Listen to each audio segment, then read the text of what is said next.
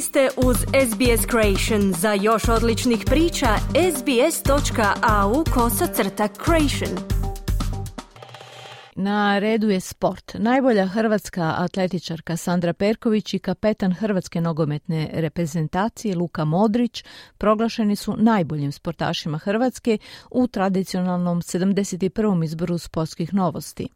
Hrvatski rukometaši razočarali na početku svjetskog rukometnog prvenstva, javlja Željko Kovačević. Hrvatska nogometna reprezentacija slavila u momčarskoj konkurenciji dok je u ekipnoj konkurenciji najboljem proglašen kuglački klub Mlaka iz Rijeke u ovogodišnjoj 71. anketi po redu.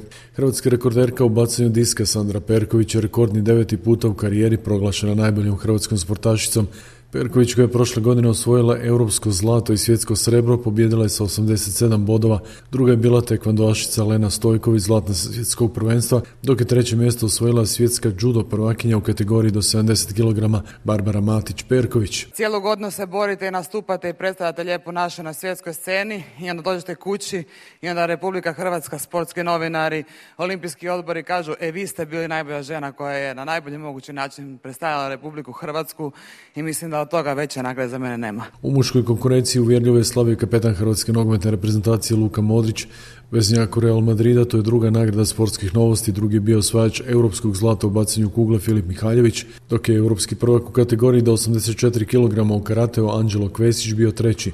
Modrić. Velika čast i zadovoljstvo je opet e, primiti ovu nagradu.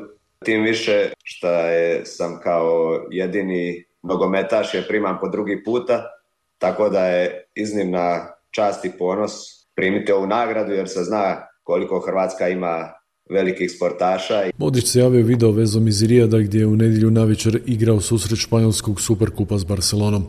Jednako uvjerljivo u momčarskoj konkurenciji slavila je Hrvatska nogometna reprezentacija koja je na svjetskom prvenstvu u Kataru osvojila broncu, a tijekom 2022. godine izborila i Final Four Liga nacija.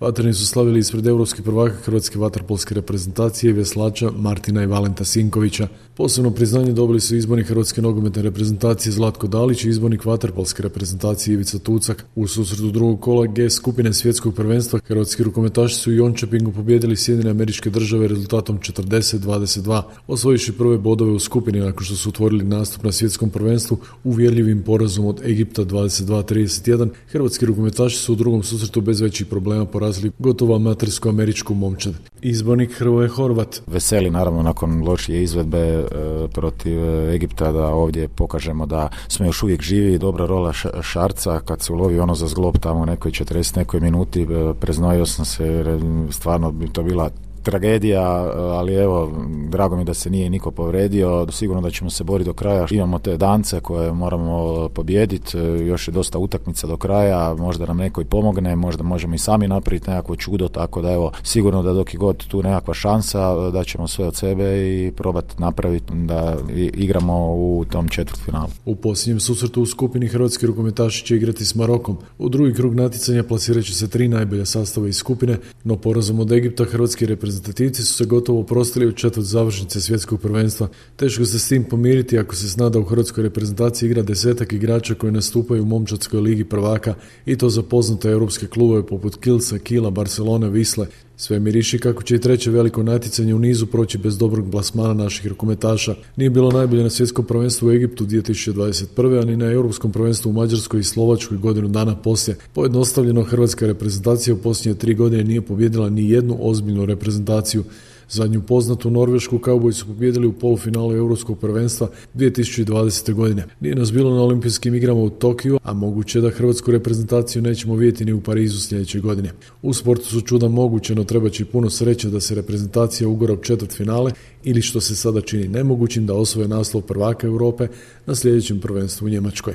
Hrvatska je za dvije godine domaćin svjetskog prvenstva, za nadati se da će se dotada stvari posložiti. Sportski pozdrav iz Hrvatske za SBS radio Željko Kovačević. Želite čuti još ovakvih tema? Slušajte nas na Apple Podcast, Google Podcast, Spotify ili gdje god vi nalazite podcaste.